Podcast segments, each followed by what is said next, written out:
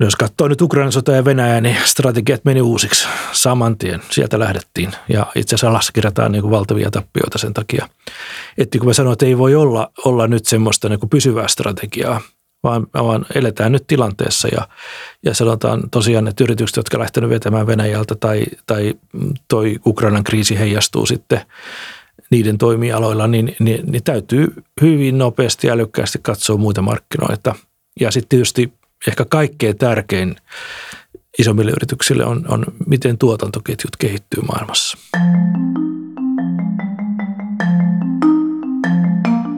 Tervetuloa Strategian seurassa podcastin pariin. Minä olen Anmari Brinkpaasius ja tänään hyppäämme Aasian matkalle, kun meidän ajattelua virittää uudelle taajuudelle Teppo Turkki, tunnettu Itä-Aasian strateginen asiantuntija, joka on seurannut Aasian kehitystä 1980-luvulta alkaen.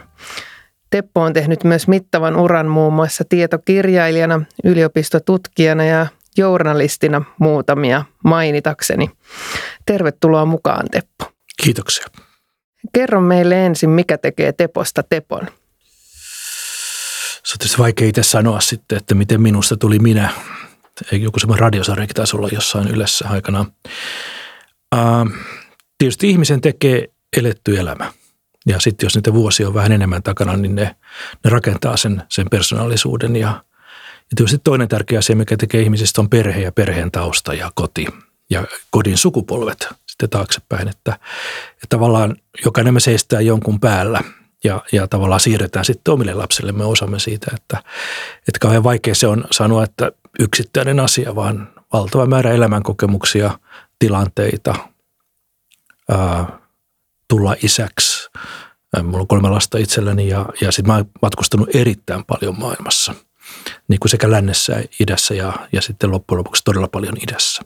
Ja nämä kohtaamiset eri kulttuurien kanssa ja erilaisten ihmisten kanssa, kielien kanssa, tapojen kanssa, ää, traditioiden kanssa, historian kanssa on sellaisia, jotka on ehkä muovannut mua kaikkein eniten sellaiseksi, mitä mä oon tänä päivänä. Sinulla on todella mielenkiintoinen ura takanasi ja urasi monipuolisuus vetää suorastaan sanattomaksi. Niin meitä kiinnostaa, mikä on johdattanut sinua urallasi eteenpäin? Yksi asia, uteliaisuus. Se on tärkeä ihmisen ominaisuus kyllä. Mikä sinua on kutsunut tekemään juuri tätä, mitä nyt teet? Elämässähän ei, tai äh, Khmeri-kulttuurissa, Merit siis elää Kambodsassa ja, ja eteläisessä Taimaassa osin on, on vanha, hieno, todella tämmöinen korkeakulttuuri, vähän kuin Egyptin sivilisaatio, joka oli tuossa vähän yli tuhat vuotta sitten kukoisti. Niin niillä on semmoinen semmoinen kansanviisaus, että, että suora tie ei vie koskaan perille. Eli se polku, mitä pitää kulkea, kulkee aina osin tuntemattomien teiden kautta. Jos ihminen ajattelee, että mä teen tai suunnittelee elämänsä jotenkin lineaarisesti ja mä teen tämän ja saavutan tämän ja mun tavoitteet on tuolla, niin ei ne jouda koskaan perille, mitä se ihminen on. Ja se tarkoittaa silloin sitä, että, että tota, sun täytyy niin elää – tajuta, missä sä elät, olla kartalla, mitä tapahtuu ympärillä ja maailmassa ihmisten kesken ja nähdä se. Ja se kuljettaa sua. Ja mulle tämä nykyinen jo, jo tota, toistakymmentä vuotta jatkanut Aasian asiantuntijuus niin kun lähti rakentamaan niin kuin sivupolkuna 80-luvulla, jolloin mä menin tekemään, se oli 86 dokumenttia Filippiineille ja Hongkongiin – ja sillä matkalla sitten mä itse menin Kiinaan vielä rahtilaivalla ja, ja, ja tota, olin, olin Pekingissä ja, ja Shanghaissa näin vanhan Kiinan siellä ja, ja palasin sitten Hongkongin kautta takaisin Suomeen. Ja se niin kuin tavallaan avasi mulle, että hei, että maailma on tällainen. Tietysti jonkun tuhansien vuosien vanhan kiinalaisen kulttuurin näkeminen. Mä muistan, että mä olin kielletyssä kaupungissa Pekingissä. Ei käytännössä ollut yhtään yhtään turistia silloin siellä ja, ja kävelin siellä niin kuin yksikseni. Niin tavallaan se vaan niin kuin jätti muistijäljen, jota mä oon alkanut seuraamaan. Ja mulla on käynyt sitten niin, että, että erinäisten vaiheiden jälkeen mä alustin Japanissa ja sitten tutkijana Japanissa ja mä oon kirjoittanut kirjat Pohjois-Koreasta ja Etelä-Koreasta ja matkannut Mekongin jokea Etelä-Kiinasta, Laosin, Kambodjan ja Vietnamin halki Intian valtamerelle ja, ja et cetera. Näistä tuli sitten ikään kuin se tie, joka aikaisemmin oli sivupolku.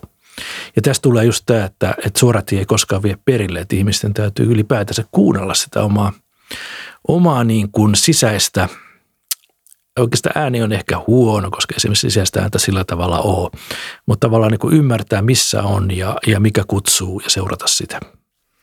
Sinulla on kertynyt kokemusta erilaisten kulttuurien strategisesta ajattelusta ja erityisesti Itä-Aasian kulttuurien kanssa toimimisesta.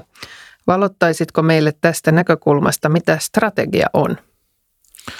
No strategiahan on periaatteessa valintoja, että, että hahmotetaan erilaisten menetelmien kautta, niin kuin mitä kohti halutaan mennä.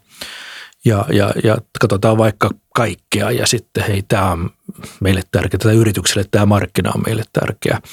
Ja sitten mikä on kilpailutilanne tai, tai ketä siellä toimii ja mikä voisi olla se meidän asema siellä, meidän paikka, niin kuin meidän merkitys. Ja, ja strategia tarkoittaa sitä, että tehdään valintoja, että tähdätään tuohon noin. Ja sen jälkeen se strategia rajaa sitten aika paljon kaikkea muuta. Aletaan toteuttaa strategiaa, tehdä siitä operationaalinen ja, ja, ja pannaan käytäntöön. Että tavallaan strategia on aina valintoja ja, ja ne valinnat perustuu sitten hyvin monenlaisiin asioihin eri kulttuureissa hyvinkin paljon erilaisiin asioihin ja taustoihin, mitkä sitten tavallaan antaa suuntaa sille strategiavalinnalle, että suunnilleen tuolta pohjalta varmaan kannattaa lähestyä sitä mikä olisi tämmöinen aasialainen suunta lähestyä strategiaa? No tästä täytyy varmaan pysähtyä nyt ihan oikeasti, että kun ei ole olemassa Aasiaa, vaan Aasia, Aasia on, se on niin kuin valtava maailman osa, jossa on, jossa jos ajatellaan, niin kuin, vähän palotellaan sitä, että on niin kuin Itä-Aasia, joka tarkoittaa Kiinaa, Japania, Koreoita, Taivania tämmöisiä riisipuikkomaita ja sitten jos katsotaan Kaakkois-Aasiaa, että sieltä löytyy sitten niin kuin Indokiinan maat ja, ja Taimaat ja, ja, ja Malesiat. Katsotaan eteläistä Aasiaa, sieltä löytyy sitten, sitten Intiat ja Indonesiat. Jos katsotaan sitten Tyynemeren keskeistä Aasiaa, sieltä löytyy Australiat ja Uudet-Seelannit ja sitten katsotaan Keski-Aasiaa, jossa on kaikki Stanit, Kasakstanit ja, ja, ja tota Mongoliat ja näin, että siis ei ole olemassa yhtä asiaa, vaan on kaikki – isoja, suuria kokonaisuuksia, syviä historioita. Tällainen kiinalainen kulttuuri 5000 vuotta. Intialaisten mielestä niillä on vielä syvempi kulttuuri ja vanhempi kulttuuri, että ei ole olemassa aasialaista strategiaa. Mitä sanoisit, että ovat globaalit strategiset kehitystrendit juuri tällä hetkellä? No se täytyy sanoa, että jos nyt on 12. päivä huhtikuuta 2022 ja Euroopassa on, on niin kuin kaikkein hurin ja väkivaltaisin sota sitten toisen maailmansodan. Ja saman aikaan me nähdään, että, että tota, niin kuin maailman, toisen maailmansodan jälkeinen amerikkavetoinen maailmanjärjestys on purkautunut. Ja, ja me nähdään niin kuin isoja, isoja siirtymiä, mannerlatat liikkuu, niin, niin tällä hetkellä ei ole olemassa strategiaa maailmalle. Kaikki liikkuu, kaikki joutuu reagoimaan hyvinkin isoihin – isoihin, isoihin niin kuin uutisiin. Tänään oli tieto, että Nokia lähtee Venäjältä, vetäytyy pois sieltä ja mitä se tarkoittaa. Että tavallaan ää, varmaan niin kuin yritetään toimia strategisesti, mutta mut sen, sen semmoinen pysyvämmän tai, tai, tai kestävämmän strategian luominen tällä hetkellä on aika vaikeaa. Hyvin, on sitten kysymys valtioista, turvallisuuspolitiikasta – yritysten toiminnasta tai vaikka ihmisten omista strategioista, että miten kun korot lähtee nousuun, miten käy työllisyyden, mitä jos on otettu hirveästi velkaa ja se alkaa maksaakin se rahaa enemmän, niin miten selvitään siitä, että kaikki joutuu tavallaan nyt reagoimaan tähän muutokseen. Minkälaista ohjenuoraa voisimme seurata nimenomaan tässä muuttuvassa ympäristössä ja tämmöisessä sykleissä, jotka ovat nopeampia ja nopeampia koko ajan, eikä meillä ole varmuutta siitä, mitä huomenna tapahtuu? Se on, se on haastavaa. Se on haastavaa ja, ja, ja tavallaan eri toimijoiden niin kuin kapasiteetti toimia tällaisessa hyvin monitasoisessa kompleksisessa murrostilanteessa tietysti on, on, on erilainen – periaatteessa semmoinen ketteryys tietysti on paikalla, että on sanotaan kykyä, kykyä ymmärtää, missä mennään ja tehdä päätöksiä ja tehdä valintoja, toimia, olla aktiivinen. Se on aina, aina hyvä asia. Ehkä, ehkä kaikkein huonoin strategia on niin kuin jäädä paikalleen ja, ja ajatella, että tämä palaa johonkin menneeseen tai että tämä on niin kuin häiriötilanne, joka menee ohi jossain vaiheessa. Se ei tule tapahtumaan. Maailma muuttuu syvästi nyt ja, ja, ja sitä ei tosiaan pelkästään geopolitiikka, eli nämä, nämä Kiinan nousu ja Ukrainan sotat, et cetera, muuta, vaan meillä on menossa myös niin kuin hyvin syviä tämmöisiä teknologian pohjautuvia trendejä. Puhutaan vaikka bioteknologioista ja, ja, ja lääketieteen muuttumisesta tai uusista materiaaleista tai, tai puhutaan niin kuin älykkäistä verkoista ja tekoälyn hyödyntämisestä yhteiskunnassa laajasti. Kaikki nekin muuttuu. Että me ollaan niin kompleksinen kuvio, että itse asiassa kukaan ei pysty tätä hallitsemaan. Kukaan ei pysty sanomaan, että miten tämä oikeasti toimii, vaan tämä on periaatteessa yhä enemmän kaos, kaosmainen kehityskulku. No miten sitten tällaisessa maisemassa sitten pitäisi operoida tai mitä sitten niin kuin pitää pää kylmänä ja, ja elää hyvää elämää. Niin se tarkoittaa kyllä sitä, että semmoinen niin ympäristön lukutaito, että sä pystyt niin kuin aika nopeasti, aika intuitiivisesti näkemään niitä tre- muutostrendejä ja, ja, ja ottamaan niistä kiinni. Niitä varmaan syvästi pystytään analysoimaan mutta aina, mutta tavallaan niin kuin tajuaa sen, sen niin kuin liikkeen suunnan – tiettyjä työvälineitä, mitä on jäljellä, voi olla esimerkiksi tämmöinen foresight-ennakointi, jolla on niin tietynlainen systematiikka, jolla seurataan 360 astetta maailmanmenoa ja tehdään tavallaan niin semmoisia pika, pika-analyysejä ja, ja, ja luetaan heikkoja signaaleja ja osataan tulkita ne. Ja silloinhan me pystytään näkemään, että okei, tämä trendi, sanotaan nyt vaikka tämä, että maailman painopiste on siirtynyt Aasiaan ja länsi heikkenee – monella tavalla, niin sehän on semmoinen, että okei, mitä tämä tarkoittaa sitten meille tai minulle ja, ja, ja meidän, se on yrityksestä kysymys meidän markkinoille, meidän tuotteille. Mutta se on myös niin dynaaminen prosessi, että minne Aasiaan, mihin maahan, millä tavalla, millä sopimuksilla, mille vapakauppa-alueelle, jos sitä on ja et cetera. Se, se vaatii niin kuin taas lisäanalyysiä siinä, mutta, mutta aika vähän niitä välineitä on tällä hetkellä – niitä perinteisiä välineitä, joilla me saadaan kiinni tästä ajasta. Ja voitaisiin sanoa niin kuin rauhallisesti, että tähän nyt ollaan menossa tai tähän palataan. Että kaikki semmoiset perinteiset tavat niin ankkuroitua tai kiinnittyä pysyvämpään todellisuuteen on mennyt. Otetaan keskustelun pohjaksi sitten talousalueet Pohjois-Amerikka, Eurooppa ja Aasia. Mikä on näiden roolitus nyt ja miten roolitus on muuttumassa? No niin kuin mä sanoin tässä aikaisemmin, niin, niin jos katsotaan jotenkin niin kuin globaalia maailmantaloutta ja sen, sen, sen niin kuin profiilia, niin, niin tällä hetkellä kaksi kolmasosaa niin sanotusta kasvusta tulee Aasiasta. Ja, ja sitten jos katsotaan väestökehityksiä, ikääntymiskehitystä, niin, niin länsi ylipäätänsä – vähene, että meitä on varmaan niin sanottuja läntisiä ihmisiä enää vähän yli 10 prosenttia maailman väestöstä. Ja niitä ollaan aika vanhoja kanssa. Eli sanotaan meidän niin kuin tämmöinen volyymi, tämmöinen voima tämän, tämän väestön kautta ei ole enää semmoinen, mitä se oli ehkä 20 vuotta sitten. Ja sitten tietysti eh, demografisia trendejä katsoo, niin Afrikkaan on tulossa lähes kaksi miljardia ihmistä seuraavan 30 vuoden aikana ehkä, ja, ja, ja Aasia on myös. Aasiassa myös on tämä ikääntymiskehitys, mutta siellä eteläisessä Aasiassa katsotaan Indonesiaa, jossa on kohta 300 miljoonaa ihmistä, valtaosa nuoria. Et tota, kyllä se niinku, tämmöisten niinku kovien lukujen kautta se painopiste siirtyy edelleen itään. No sitten tietysti Yhdysvallathan on dynaaminen, dynaaminen maa ja, ja esimerkiksi katsotaan demografiakehitystä, niin sehän ei ole ollenkaan niin vaikeassa tilanteessa kuin Eurooppa.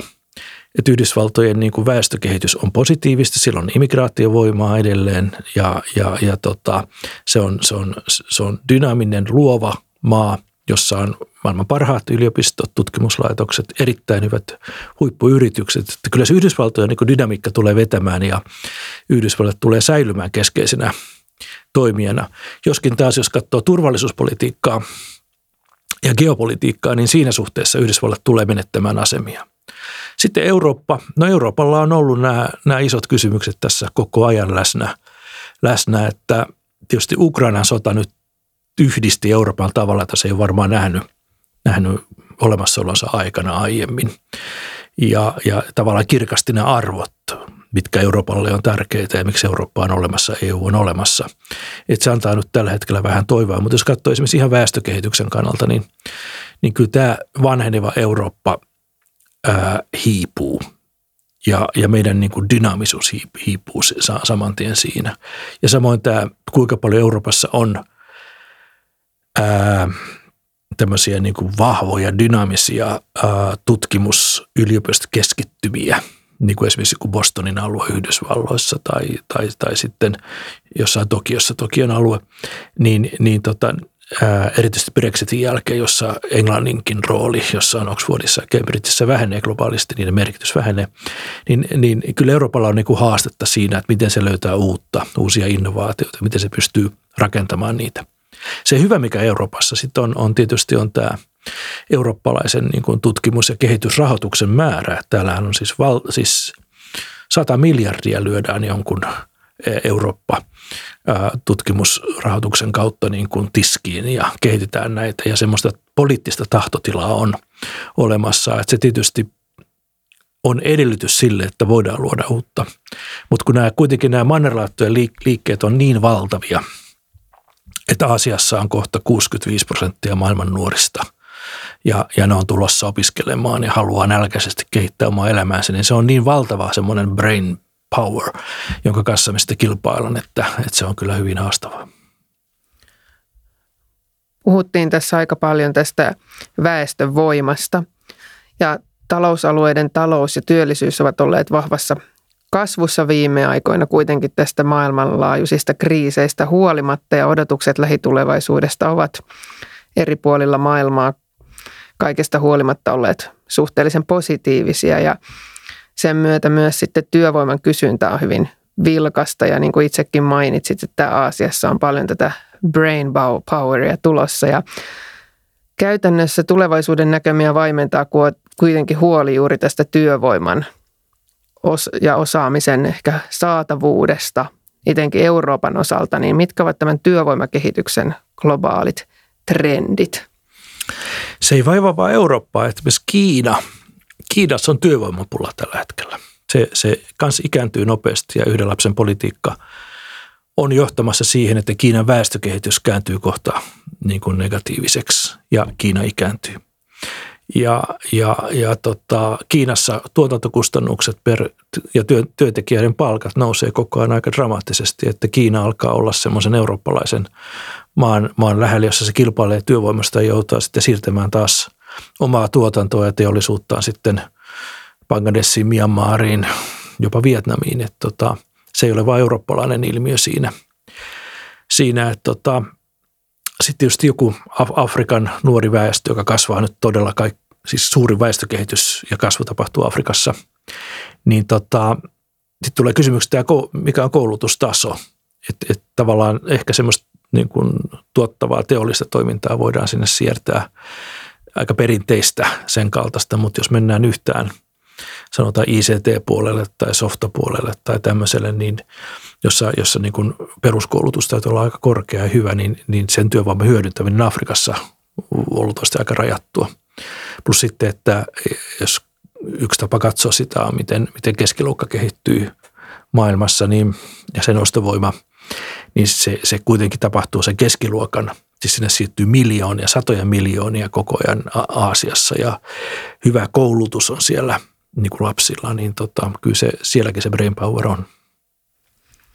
Menemme tarkemmin sitten Aasian talousalueen rooliin.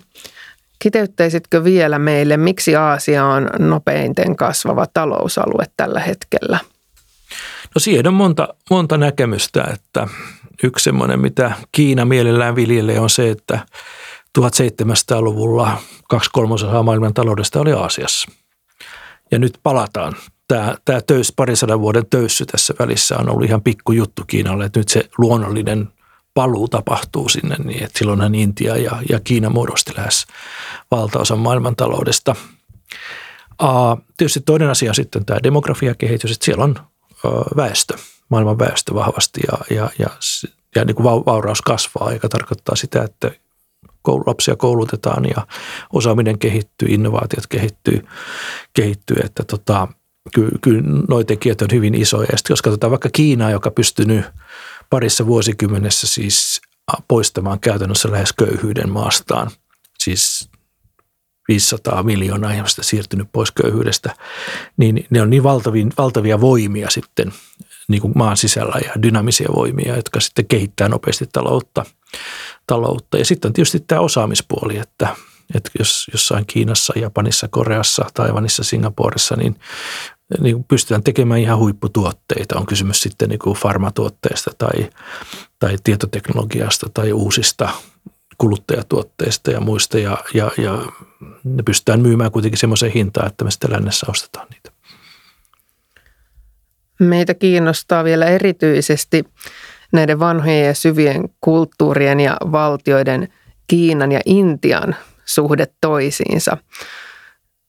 Mikä on oma ajatuksesi siitä, miten näille kahdelle käy suurvalta taistelussa? No ei niille oikeastaan käy mitenkään.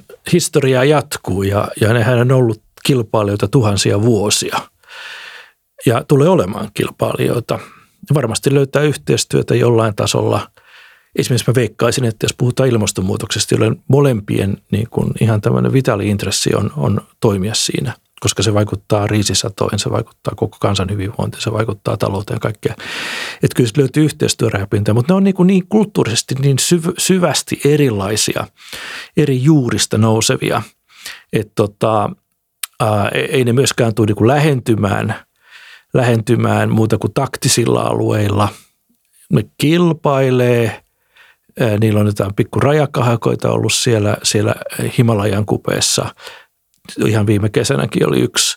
Että tavallaan, mutta kyllä siinä on tietty kunnioitusta myös niin kuin vanhoina kulttuurina toisiaan kohtaan. Mutta se erilaisuus on niin syvä. Tästä on ihan hauska story, että mä juttelin kerran yhden brittiläisen liikemiehen kanssa, joka teki bisnestä sekä Kiinassa että Intiassa. Ja mä sanoin, minkälaista se on, että, että ne on niin erilaisia kulttuureja kuitenkin. Niin, niin hän sanoi, että joo, että, että että kun menee Intiaan tekemään bisnestä, niin joutuu neuvottelemaan niin kuin 10 miljoonan Jumalan kanssa – mutta Kiinassa on helpompaa, kun siellä on vain yksi kommunistinen puolue, jonka kanssa neuvotellaan.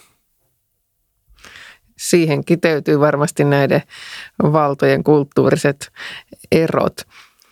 Miten tärkeän alue Aasia on länsimaille? Onhan se aivan fundamentti.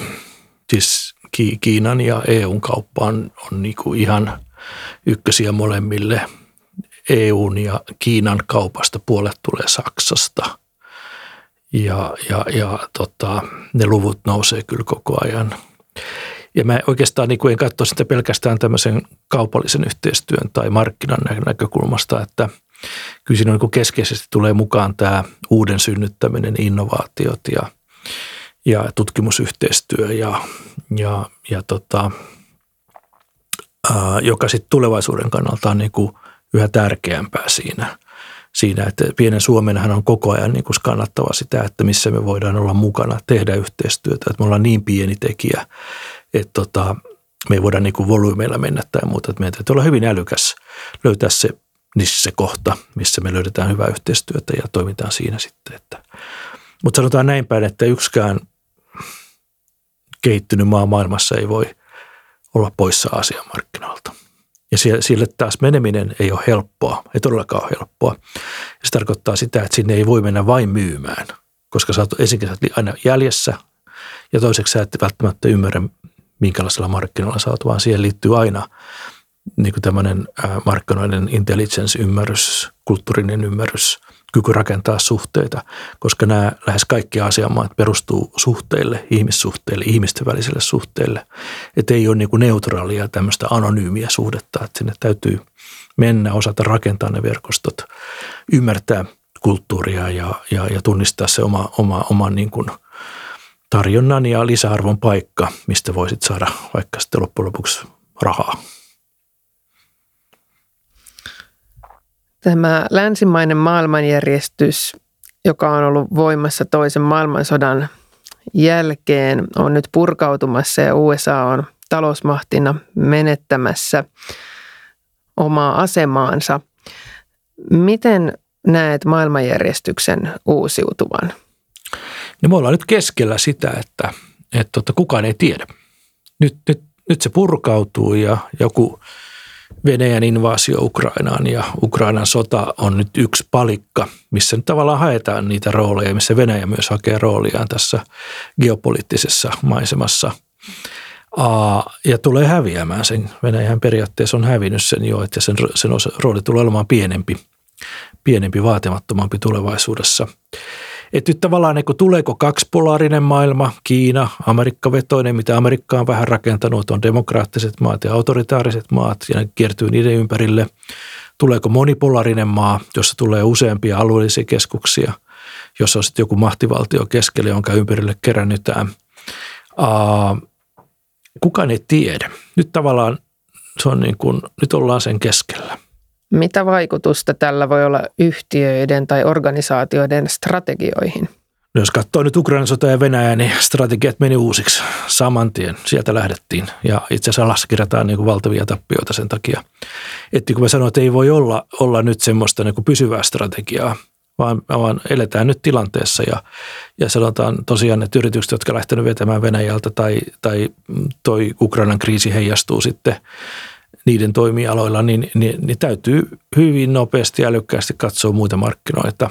Ja sitten tietysti ehkä kaikkein tärkein isommille yrityksille on, on miten tuotantoketjut kehittyy maailmassa.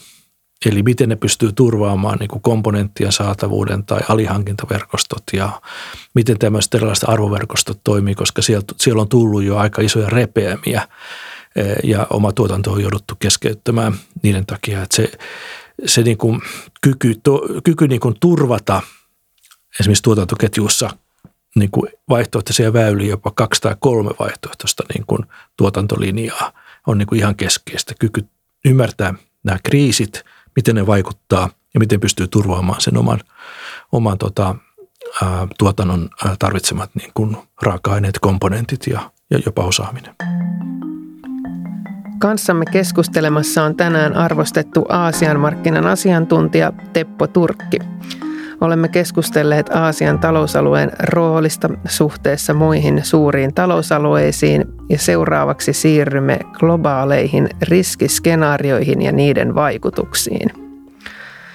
Globaaleina riskiskenaarioina voimme mainita ympäristön, geopoliittiset, sosiaaliset, taloudelliset ja teknologiset riskiskenaariot, joista ilmastonmuutos on varmasti tällä hetkellä suurin ja intensiivisin.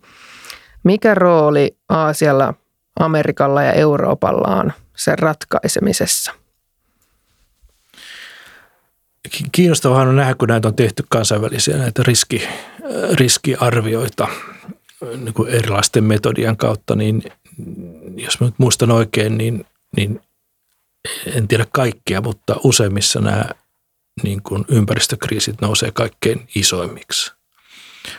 Eikä pelkästään niin kuin ilmastonmuutos sellaisenaan. Sitten tulee kaikki nämä energiaan liittyvät, ruoantuotantoon liittyvät katastrofit, lisääntyy taifuunit ja miten ne vaikuttaa sitten niin kuin viljelymaihin ja, ja niin kuin elinympäristöihin kaupungeissa ja, ja maaseudulla. Että nämä kaikki riskit kasvaa koko ajan. Että kyllä se on niin kuin, niin kuin tota, ihan, ihan ilmiselvästi ykkösenä. Nythän on toinen riski, joka tässä nousee, on tämä energian saatavuus ja energia, vihreä muutos, miten se tehdään.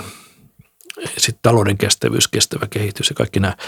Että tavallaan niin kuin mehän niin kuin eletään nyt näiden riskien keskellä, että se on niin kuin normaalia – siis epänormaali on niin kuin sen vähäriskinen maailma, joka kehittyy jotenkin ennustettavasti eteenpäin, vaan lisääntyvät riskit, jotka kietoutuu toisensa muodostaa niin kuin tämmöisen todella kompleksisen kokonaisuuden. Se on vähän kuin tämmöinen, miten taifuuni syntyy jossain tyynellä valtamerellä, joka liittyy merien lämpenemiseen ja, ja, ja, ja johonkin suihkuvirtauksiin ja, ja, ja tota, ne on niin, niin kompleksisia systeemeitä, että kukaan ei oikein tiedä miten, mutta lopputulos me koetaan sitten. Eli siinä täytyy osata niin kuin tavallaan kanssa navigoida, niin kuin mä puhun aikaisemmin tästä strategiasta, että pitää, pitää ymmärtää, pitää tunnistaa. Ja sitten toisaalta, mikä on niin kuin hyvä näissä, näissä globaaleissa riskeissä on se, että että kyllä se on niin kuin kuitenkin sit se alue, missä me luultavasti pystytään löytämään tämmöinen kansainvälinen syvä yhteistyö. On kysymys sitten tutkimuksista tai, tai ratkaisusta, teollisista ratkaisuista tai ajatellaan vaikka kiertotaloutta, miten me pystytään niin kuin vähentämään siis kulutusta, hyödyntämään raaka-aineet uudestaan, tuottamaan uusia energian, energianlähteitä. Vihreä siirtymä on hirvittävän tärkeä, ei pelkästään Euroopassa. Ja, ja, ja irtautuminen fossiilisista ja, ja, ja kaikki nämä. Nämä on sitten, mä näen hirveän niin kuin mahdollisuuksina ja ne on myös niin kuin poliittisella tasolla sen kaltaisia, että niistä luultavasti pystytään sopimaan. Että mä näen, myös Yhdysvaltojen ja Kiina, jotka on muuten hyvin kilpailijat keskenään, ne, niin tuolla alueella ne pystyy tekemään yhteistyötä. Ja jos ajatellaan, että vaikka Yhdysvallat ja Kiina, jotka on maailman suurimpia saastuttajia tai hiilenpolttajia, niin sanotaan linjaa yhteisesti ilmastonmuutokseen liittyen jonkun ison, ison keskeisen asian, mitä Kiina muuten on tehnyt, niin tota, sillä on vaikutusta kaik, kaikkien meidän elämään. Miten liberaali maailmanjärjestys kykenee uudistumaan ja reagoimaan tähän tarpeeksi nopeasti? Äh, demokratiat ja liberaali maailmanjärjestys on vain osa tätä kokonaisuutta. Itse asiassa pienempi osa, siis aitoja demokratioita on yhä vähemmän maailmassa ja, ja tämmöisiä väli, välidemokratioita, niissä on autoritaarinen hallinto, niin kuin Unkari, Unkari tai Puola Euroopassa, niin tota, niiden määrä lisääntyy. Ää, äh, varmaan se, niin kuin jos ajatellaan riskejä, niin, jotka on niin kuin tämmöisiä – planetaarisia ja eksistentiaalisia niin ihmiskunnalle, niin siellä ei varmaan kannata lähestyä sitä tämmöisen poliittisen järjestelmän kautta. Ja onko kysymys niin kuin autoritaarisesta Kiinasta tai sitten jostain semi-autoritaarisesta Etelä-Aasian valtiosta tai hindunationalismista tai jostain muusta, vaan kyllä se niin kuin koskettaa ihmiskuntaa ja meidän planeettaa ja, ja, ja tavallaan, joka niin kuin, kukaan ei voi ohittaa sitä ja lähteä siitä sitten hakemaan niitä yhteisiä ratkaisuja, sitten teknologisia tai kuluttamiseen liittyviä tai, tai tota, tuotantoon liittyviä. Että musta tuntuu, että siinä, siinä tavallaan tämmöinen poliittinen arvoasetelma ei ole se, joka toimii. Näihin globaaleihin riskiskenaarioihin liittyy olennaisesti myös strategisesti tärkeät teollisuuden alat, joista ollaan aikaisemmin mainittu farmasia, raaka-aineet, energia, puolijohteet, laitteistot, teknologia. Miten strategiset teollisuuden alat tulevat jakautumaan tulevaisuudessa? Joo, toi on, toi on kyllä hyvä kysymys ja toihan on kyllä eurooppalainen kysymys, joka niin kuin tässä kaksi-kolme vuotta sitten nosti nämä strategisen autonomian niin kuin, niin kuin tota, ytimeen, että Euroopan pitää tietyillä kes- tärkeillä alueilla olla autonominen ja kyetä tuottamaan – tuottamaan niin kuin tarvittavat asiat niin kuin Euroopan sisällä. Ja sehän on semmoinen vähän läpi, läpileikkaava ollut nyt, että, että tota, uh, mä luulen, että paluuta semmoiseen, niin kuin, että vetäydytään tuottamaan itse kaikki keskeinen, niin se ei ole mahdollista. Jos katsoo esimerkiksi jotain – niin kuin autoteollisuutta tai tietoliikenneteollisuutta, miten se, ne niin kuin tuotantoketjut rakentuu maailmassa, että ne on kyllä niin globaaleja. Esimerkiksi Kiinan rooli on hirveän tärkeä siinä. Jos katsoo farmaa, missä Kiina ja Intia on tuota, lähes kaikki keskeiset antibiootit ja muut lääkkeet siellä, niin ei niitä voi vaan vetää niin kuin pois sieltä. Tuotantoa voidaan lisätä, tiettyjä strategista tuotantoa tuoda lähemmäksi, mutta tavallaan se, että globalisaatio käännettäisiin se ei tule tapahtumaan. Mutta siitä tietysti sanotaan nyt varmaan esimerkiksi ruokahuolto Ukrainan kriisin takia, jossa niin kuin vilja, vehnä, maissi niin kuin nyt tulee pulaa niistä koko maailmassa, niin tota, ruokahuollon puolella voisin kuvitella, että se tuodaan lähemmäksi ja siinä se toimii. Mutta sitten kun mennään yhä niin kuin sofistikoituneempiin tuotteisiin, niin, niin en näe tällä hetkellä, että semmoinen ajatus, että todella tulisi autonomisia alueita ilman tämmöistä kansainvälistä yhteistyötä, niin ainakaan niin kuin lyhyen ja keskipitkän tähtäimen maailmassa. Voisi kuvitella, että autonominen tämmöinen kaiken järjestäminen itse voisi olla tämmöinen luontainen reaktio tähän tämänhetkiseen tilanteeseen, että, että yksittäinen suurvalta asettuu tiettyjä toimijoita vastaan ja sen takia koko maailmantalous lamaantuu. Näetkö, että tällaisia tulisi useammin tai millainen vaikutus nyt näillä asioilla, mitä on nähty tähän mennessä vaikka Ukrainan kriisin kanssa, on markkinatalouteen? Onhan se shokki. Ja mä oon tuota ruoka, ruokapuolta katsonut siinä, kun ajatellaan, että joku Ukraina ja Venäjä on niin kuin maailman keskeisiä vehnän ja viljan ja maissin tuottajia. Suuri, su, viedään valtavasti Intiaan, no Kiinaan, ja, mutta erityisesti Pohjois-Afrikkaan, Egyptiin ja muualle. Että se tulee iskemään tosi lujaa sekä hintojen nousuna että myös saatavuutena.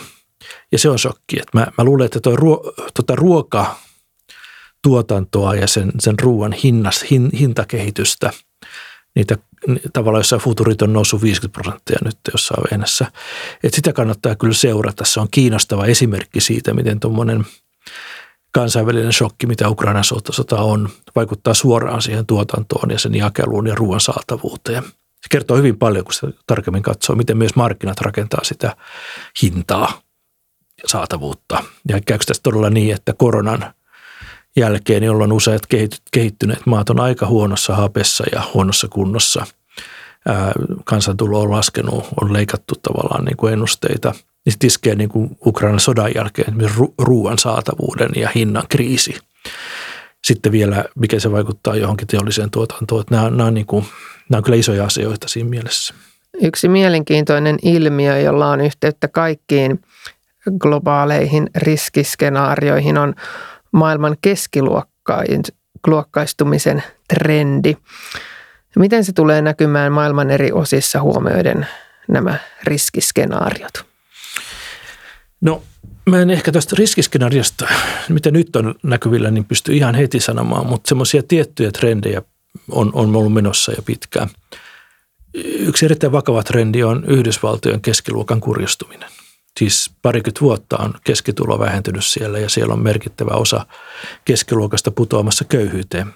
Siellä on niin epätasa-arvoisuuskehitys aivan järkyttävä, että muutama prosentti väestöstä omistaa lähes kaiken – ja, ja palkat sitten ei nouse, nouse sitten keskiluokalla, jolla heidän pitäisi rahoittaa asuminen ja erityisesti lasten koulutus, joka on kallista Amerikassa. Eli se on kurjistuva maa keskiluokan kannalta. No sitten taas katsoo Asiaa, näitä Indonesiaa, Kiinaa, näitä, näitä niin kuin keskitalouksia, tai Indonesia on vielä kehittyvä maa, niin siellähän tämä keskiluokka on noussut aivan valtavaa. Se puhutaan niin kuin sadoista miljoonista ihmisistä, ää, jotka nousee alempaan keskiluokkaan tai keskiluokkaan, mutta kuitenkin niin, että niillä on rahaa maksaa kotia, niillä on rahaa kuluttaa jonkin verran matkustaa ja laittaa rahaa lasten koulutukseen, koska se on kaikissa näissä asiallisissa kulttuurissa ihan prioriteetti. Se on kunnia perheelle kouluttaa lapsensa. Ja se tulee näkymään sitten osaavana työvoimana, se tulee näkymään niin kuin nälkänä vaurastua lisää, kilpailuna, innovaatioina. Eli, eli tota, jos vertaa tässä keskiluokka-ajattelussa Yhdysvaltoja ja, ja näitä keskeisiä Aasian maita, niin Yhdysvallat tulee häviämään menneen tullensa. Ja, se on, se, ja itse asiassa Yhdysvaltojen kaikkein vakavimpia sosiaalisia yhteiskunnallisia kriisejä on se eriarvoisuus, joka sinne on syntynyt ja joka syvenee koko ajan. Miten tämä tulee vaikuttamaan strategisesti organisaatioiden valintoihin? No, tuohon on tietysti vähän vaikea sanoa, kun strategia kattaa niin paljon, mutta, mutta sanotaan niin, jos katsotaan niin työvoiman saatavuutta, osaavan työvoiman saatavuutta, niin kyllä se siinä tulee näkemään, että pystyykö yritykset, esimerkiksi yhdysvaltaiset yritykset, niin kuin tekemään tuotantoa ja duunia niin kuin Yhdysvalloissa? Vai pitääkö hakea sijoittua jonnekin muualle, jonnekin Eurooppaan tai johonkin muuhun maahan, missä on saatavilla osaavaa työvoimaa, joka taas ei maksa liikaa? Ja, ja, ja tota, sitten toinen strategia on tietysti nämä, että, tämä, että, että millä, millä markkinalla on ja, ja miten ne markkinat kehittyy. Että kyllä niitä, niitä kannattaa katsoa, että, että jos on varmaan joku luksus bisneksen päämarkkina on varmaan Kiina. Ja nyt kun Venäjä lentää ulos siitä, että siellä ei enää pysty tota, niin kuin kalliita laukkuja ja autojakaan enää saamaan, niin kyllä se niin kuin joku Kiina on taas luksusmarkkinoille tärkeä, mikä Euroopalle hyvä asia. Mutta tota, kaikki elää. Kyselemme tähän loppuun vielä vähän sinulta oppeja.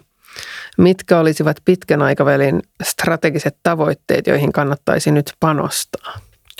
Tuohon ei voi vastata. Siis nyt pitää panostaa siihen, että ymmärtää, missä mennään. Ymmärtää, mikä on kartta, mikä on päivämäärä ja mitä maailmassa tapahtuu. Ja jos siitä osaa lukea jotain ulos ja vielä tulkita sitä, niin silloin sulla on niin strategista niin pääomaa olemassa tehdä valintoja, ratkaisuja ottaa suuntaa, mutta semmoista niin strategiaa ei ole olemassa yhtä. Mille meidän tulisi lännessä avata silmämme, kun nyt luomme omia strategisia valintojamme tai tekojamme? No viittaa aika paljon siihen, miten mä koko ajan tässä sanonut, että, että maailma on syvässä murroksessa, kaikki liikkuu ja, ja, ja tota, aa, ehkä sen voisi sanoa, kun lähes kymmenen vuotta olin, olin, olin tuolla Japanissa, Koreassa ja Taivanissa diplomaattina, niin tota, että kyllä meillä joku ymmärrys niistä, niistä maista ja markkinoista on aika kapea. Ja erityisesti Suomessa on, on, on niin kuin edelleen semmoista ajattelua, että sinne mennään myymään jotain, että mulla on joku tuote ja me mennään myymään sinne. Ja se on, se on jo lähtökohtaisesti hävitty se kisa, vaan si, siinä täytyy niin kuin olla semmoista syvempää niin kuin strategiakulttuurista ymmärrystä niistä maista, niiden toimintamalleista, miten politiikka toimii, miten päätökset syntyy, mitkä on ne todelliset oikeat verkostot, jotka täytyy tuntea, joihin täytyy sitten kiinnittyä, kiinnittyä mistä löytää ne yhteistyökumppanit. Että, että ehkä, ehkä toi on se, se, mitä pitäisi syventää, koska se painopiste on siellä jo. Että enää ei ole spekulaatiota, että siirtyykö se sinne, koska se on siirtynyt sinne jo. Mitä voisimme oppia aasialaisilta strategisesta ajattelusta? Hyvin, hyvin paljon. Ja tietysti nyt tästä täytyy sanoa taas, että ei ole olemassa aasialaista strategista ajattelua. On kiinalainen traditio ja on japanilainen traditio, joka on hyvin erilainen, korealainen ja, ja, ja sitten jossain Intiassa taas toimitaan hyvin eri lailla. Että ei ole olemassa aasialaista strategista ajattelua. Valitsen niistä parhaimmat, mitä voisit vinkata No meille. sanotaan, että tuo kiinalainen, että Ki- Kiinahan niin toimii hyvin pitkäjänteisesti – okei, niillä ei ole vaaleja, ne ei ole demokratia, vaan, vaan niillä on yksi kommunistinen puolue. Mutta kuitenkin Kiinallahan on niinku iso visio, mitä se on 50 vuoden kuluttua. Ja ne menee sitä kohti. Ja, ja, ja se niiden strategian ja vision rakentaminen kiinnittyy ja juurtuu hyvin pitkälle niin kuin historiaan, satojen vuosien historiaan, miten on toimittu – miten eliitti on ajatellut, mitkä on niin kuin sosiaaliset arvot tai mitä tavoitellaan, mitä on turvallisuus. Ja ne nousee niin kuin niistä syvistä juurista ja ne projisoidaan sitten, mitä Kiina haluaa globaalisti olla. Tähän on kahden, Kiinahan on kahden systemaattinen tässä. Se ei heilu, se ei hetku, vaan ne rakentaa, Xi Jinping rakentaa hyvin selkeästi niitä askeleita, joka vie Kiinan takaisin supervallaksi ja maailman yksi, maailman yksi tärkeimmäksi maaksi. Mutta tietysti, koska se yhteiskuntamalli ei ole demokratia, että siellä ei poliitikot joudu myymään itse joka neljäs vuosi tai viides vuosi, niin tota, ne pystyy niin kuin kestämään myös iskuja ja pysyä sillä tiellä. Ja, ja tämä tarkoittaa silloin sitä, että jos ajatellaan, että me mennään sinne toimimaan, niin meidän täytyy ymmärtää se, millä tavalla se on rakentunut ja, ja, ja miten niiden strategiset tavoitteet on syntyneet. Ja nehän myös sitten lukee koko ajan aikaa ja muuttaa niitä. Siis se on niin kuin, Japanissa on erityisesti, että saattaa tehdä sadan vuoden strategian, mutta sehän on vain visio jostain suunnasta. Ja sitten eletään niin kuin päivä päivältä sen, sen tota, päivän operaatioiden kanssa, jotka vaikuttaa siihen, mitä tehdään. Mutta se visio säilyy siellä, joka näyttää sen suunnan. Että voisi oikeastaan sanoa niin, että jos ajattelee niin kuin Indo-Pasifisen alueen maiden, aasialaisten maiden niin kuin tapaa toimia, niin parhaimmillaan ne on niin kuin visionäärisiä polkuja. Ei niinkään tämmöisiä strategisia, niin kuin me mietitään lännessä. Niillä on suunta, niillä on päämäärä, ne niin kuin, jotka ankkuroituu sitten johonkin osaamiseen ja syvempään omaan arvopohjaan, kulttuuriin, uskontoihin, ää, ää, tapaan hahmottaa yhteiskunta. Ja ne seuraa sitä. Ehkä toi olisi semmoinen ehkä oppi, mitä voisi olla. Mikä on ollut erityisesti sinuun vaikuttava teos, joka on auttanut eteenpäin strategisessa ajattelussa? No varmaan ei semmoinen teo, mä en pysty, mä, luen satoja kirjoja, että, ja ne, ne niin kuin suuri osa tulee ja menee, että mä en, en pysty, mutta, mutta mä voisin kertoa yhden tapahtuman Japanista, joka, joka todella vaikutti muuhun. Mä menin vuonna 2003 tutkijaksi, vieraivaksi tutkijaksi Waseda yliopistoon Tokioon ja, ja mun kollega Tadamasa Kimura oli, oli tota asiantuntijana kuin Sumitomo Pankin yhdessä think tankissa. Ja, ja jostain syystä sitten hän halusi esitellä mulle, mulle tota, ää, tämän Sumitomo Groupin, joka on siis valtava yritys, Japanin yksi suurimpia, niin varapääjohtaja herra Susukin, joka oli pieni, täysin lähes, lähes niin kuin näkymätön mies, mutta kutsuttiin pääkonttoriin lounalle yhtenä päivänä ja, ja tuota, käveltiin pitkää käyttäviä, jossa oli ranskalaisia impressionistien tauluja seinillä ja, ja ranskalainen kokki. Ja sitten me istuttiin siellä lounalla ja hän halusi toivottaa mut tervetulleeksi Japaniin. Mutta mitä hän puhui sen lounaan aikana? Niin hän, hän kertoi tästä äh, Sumitomon historiasta. Se on perustettu 1600-luvulla, 1630. Se on yksi herra perustelu, joka piti kirjakauppaa.